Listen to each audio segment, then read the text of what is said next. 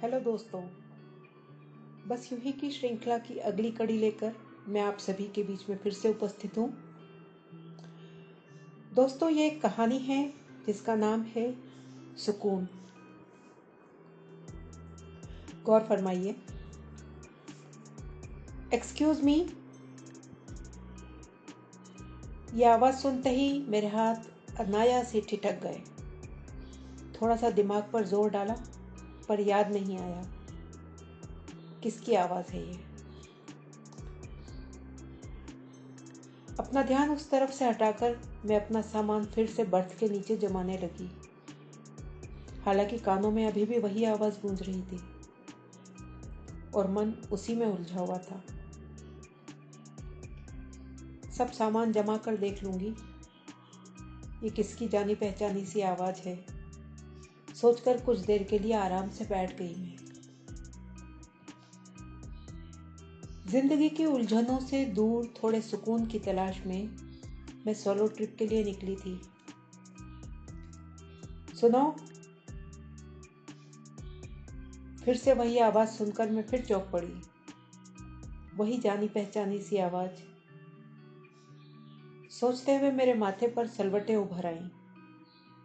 मन में आया, अभी उठकर देखा हूँ कि किसकी आवाज़ है ये। पर इतनी भीड़ इतनी भीड़ के टस से मस नहीं हो पा रही थी मैं।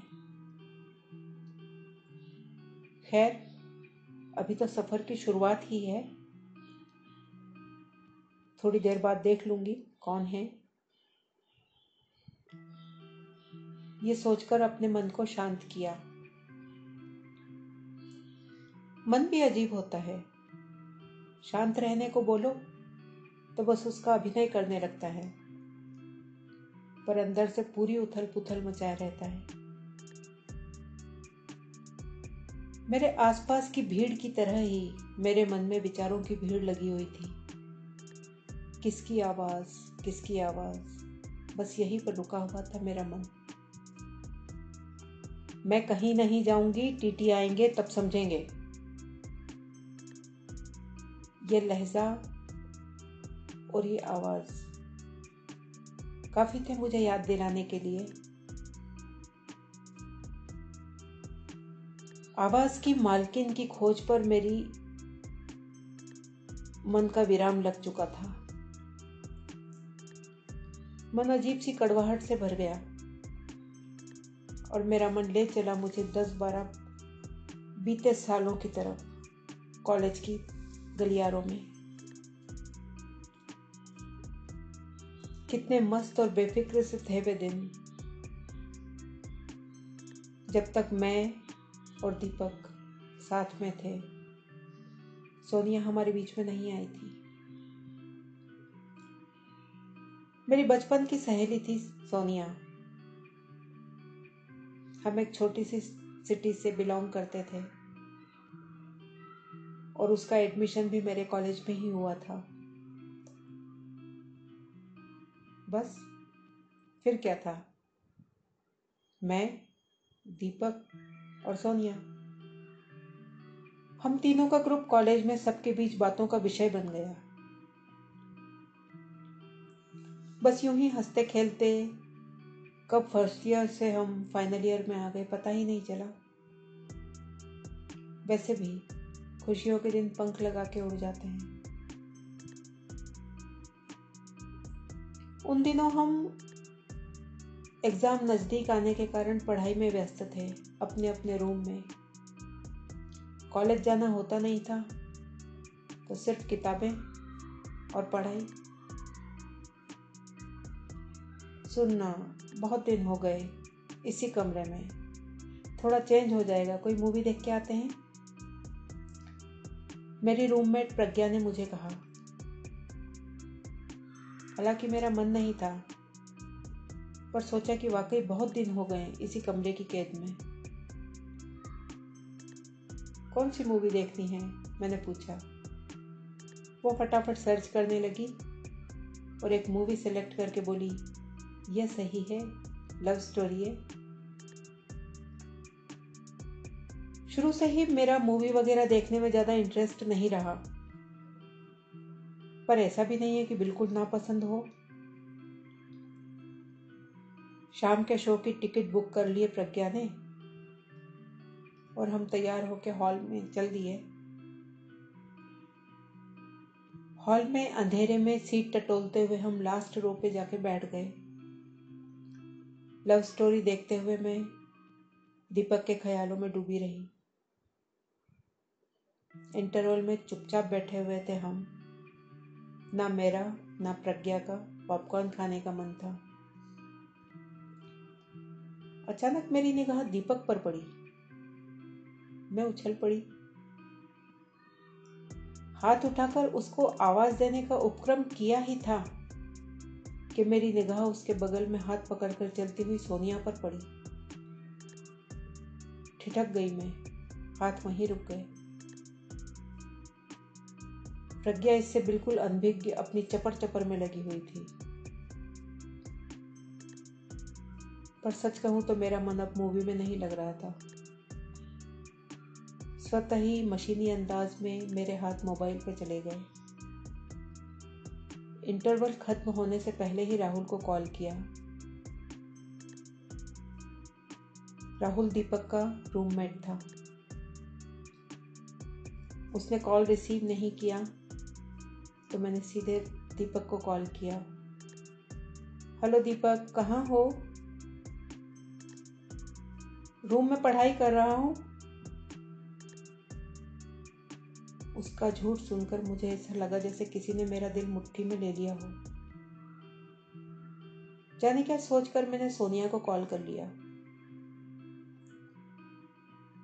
यार मेरा मन नहीं लग रहा था रूम में तो मैं घर आ गई हूँ कुछ दिनों के लिए। सोनिया का जवाब सुनकर मैं चकरा गई। सच कहूँ तो मन अंदर से कहीं मर गया। मेरा गला गला भर आया। लगा कि एक गांठ बन गई है गले में। और मेरा रोना, बोलना सब मुहाल है। ये दोनों झूठ क्यों बोल रहे हैं? यही बात मैं पचा नहीं पा रही थी। दीपक के साथ मेरी रिलेशनशिप पाँच सालों से थी। और सोनिया मेरे बचपन की दोस्त थी। उससे भी बड़ी बात यह कि सोनिया मेरे और दीपक के बारे में सब जानती थी। एकाएक ही जैसे सब रिश्तों से मेरा यकीन उठ गया।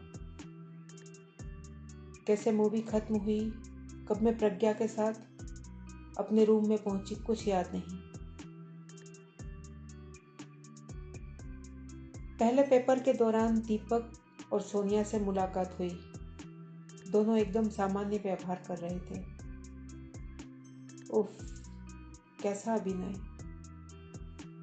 फिर भी बात तो करनी ही थी उस धोखे के बारे में। मेरे ज़िक्र करते ही दीपक शर्मिंदा था अपनी धोखेबाजी के लिए। पर सोनिया पूरी रिटाई से बोली, मैं कहीं नहीं जाऊँगी। दीपक सिर्फ़ मेरा है। उसके शब्द मेरे कानों में शीशे की तरह पड़ रहे थे। मैंने दीपक को देखा तो उसने नज़रें चुरा ली। इतना तो समझने के लिए काफ़ी था मुझे। उसी पल मैंने समेट लिया अपने आप को और उन दोनों से दूर, बहुत दूर कर लिया। खुद को पढ़ाई में झोंक दिया मैंने। यूपीएससी की तैयारी में जुट गई। बाद में उड़ती उड़ती सी खबर सुनी कि दीपक और सोनिया ने शादी कर ली है। कैसे कोई यूँ धोखा दे सकता है? अक्सर ये सोच मेरा मन खराब किया करती थी। आज इतने सालों बाद भी मैं सोनिया की आवाज़ नहीं भूली थी। वही अड़ियल सा लहजा मैं कहीं नहीं जाऊँगी। अब भी मेरी आँखें भर आई। चाय चाय। आवाज़ सुनकर जैसे मैं नींद से जागी। सर बहुत भारी था। एक चाय देना, चाय चाय वाले से मैंने बोला। पैसे देकर चाय लेकर पीने लगी। बिल्कुल बेस्वाद सी चाय। पर उसकी गर्माहट मुझे सुकून दे रही थी। चाय पीते हुए स्टेशन पर निगाह डाली तो याद आया, अगला स्टेशन तो मेरा स्टॉप है। एक साथ दो यात्राएँ कर ली थी मैंने। ट्रेन में दिल्ली से शिमला की और जहन में अपने पुराने दिनों की। तन और मन दोनों थक चुके थे। अपना सामान लेकर मैं शिमला में उतर गई। कुली की तलाश में निगाह इधर उधर डाली, कोई नहीं दिखा। रिया, मेरा नाम सुनकर आवाज़ की दिशा में देखा मैंने। सोनिया खड़ी हुई मुझे ही देख रही थी। मैंने एक अनचाही सी मुस्कान के साथ उसको देखा। बात नहीं करोगी मुझसे? इतनी नाराज़गी। उसने ढिठाई से मुझसे पूछा। कोई उत्तर ना देते हुए मैंने दूसरी तरफ़ देखने लगी और फिर यूँ ही उत्सुकतावश पूछ लिया, अकेली कैसे? वो मुस्कुरा के बोली दीपक के लिए सीधे भी पूछ सकती हो तुम। मैंने बस एक सवालिया निगाह उस पर डाली बोली कुछ भी नहीं। उसने बोलना शुरू किया। तुमसे दगा करके हम कैसे खुश रह सकते थे? शादी के कुछ दिनों बाद ही दीपक की तुमसे दगाबाजी की, की हुई दगाबाजी से ग्लानी से जलने लगा था। सारा दोष मुझ पर डालता था। ताने मारता रहता था। थोड़े दिन तो मैं सुनती रही। फिर जब नहीं सहन हुआ तो हमने तलाक लेने का तय किया। ले भी लिया तलाक। पर सुकून कहाँ मिलने वाला था? दीपक कहाँ है मुझे पता नहीं। पर ऊपर वाले ने मुझे मेरे कर्मों की सजा दे ही दी। मैं जूझ रही हूँ बीमारी से। डॉक्टर ने हवा पानी बदलने की सलाह दी तो मैं शिमला आई हूँ। बोलते हुए वो रो पड़ी। मेरा भी गला भर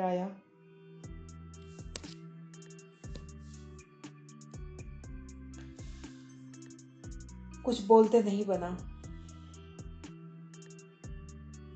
ऐसा लग रहा था जैसे गले में कोई गांठ बन गई है। शायद ऐसी ही गांठ उस वक्त भी बनी थी जब सिनेमा हॉल में दीपक और सोनिया को एक साथ देखा था। लग रहा था ज़िंदगी ने फिर उसी दौर पर लाकर खड़ा कर दिया। एक दो राह या तो मैं दोनों को माफ़ कर दूँ। या इस गांठ को वैसा ही बना रहने दूँ? कुछ सोचकर मैंने दीपक और सोनिया दोनों को माफ़ करके सुकून का रास्ता चुना। हम्म। इसी की तलाश में तो मैं निकली थी। एक गहरी सी सांस ली मैंने खुली हवा में। पीछे मुड़कर देखे बिना। चुपचाप अपना सामान उठाकर स्टेशन के बाहर चल दी सुकून की तलाश में।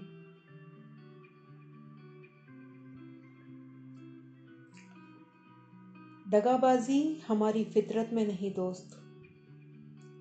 दगाबाजी हमारी फितरत में नहीं मेरे दोस्त। हम तो तेरे गिरने की हद देख रहे हैं। हम तो तेरे गिरने की हद देख रहे हैं। शुक्रिया दोस्तों।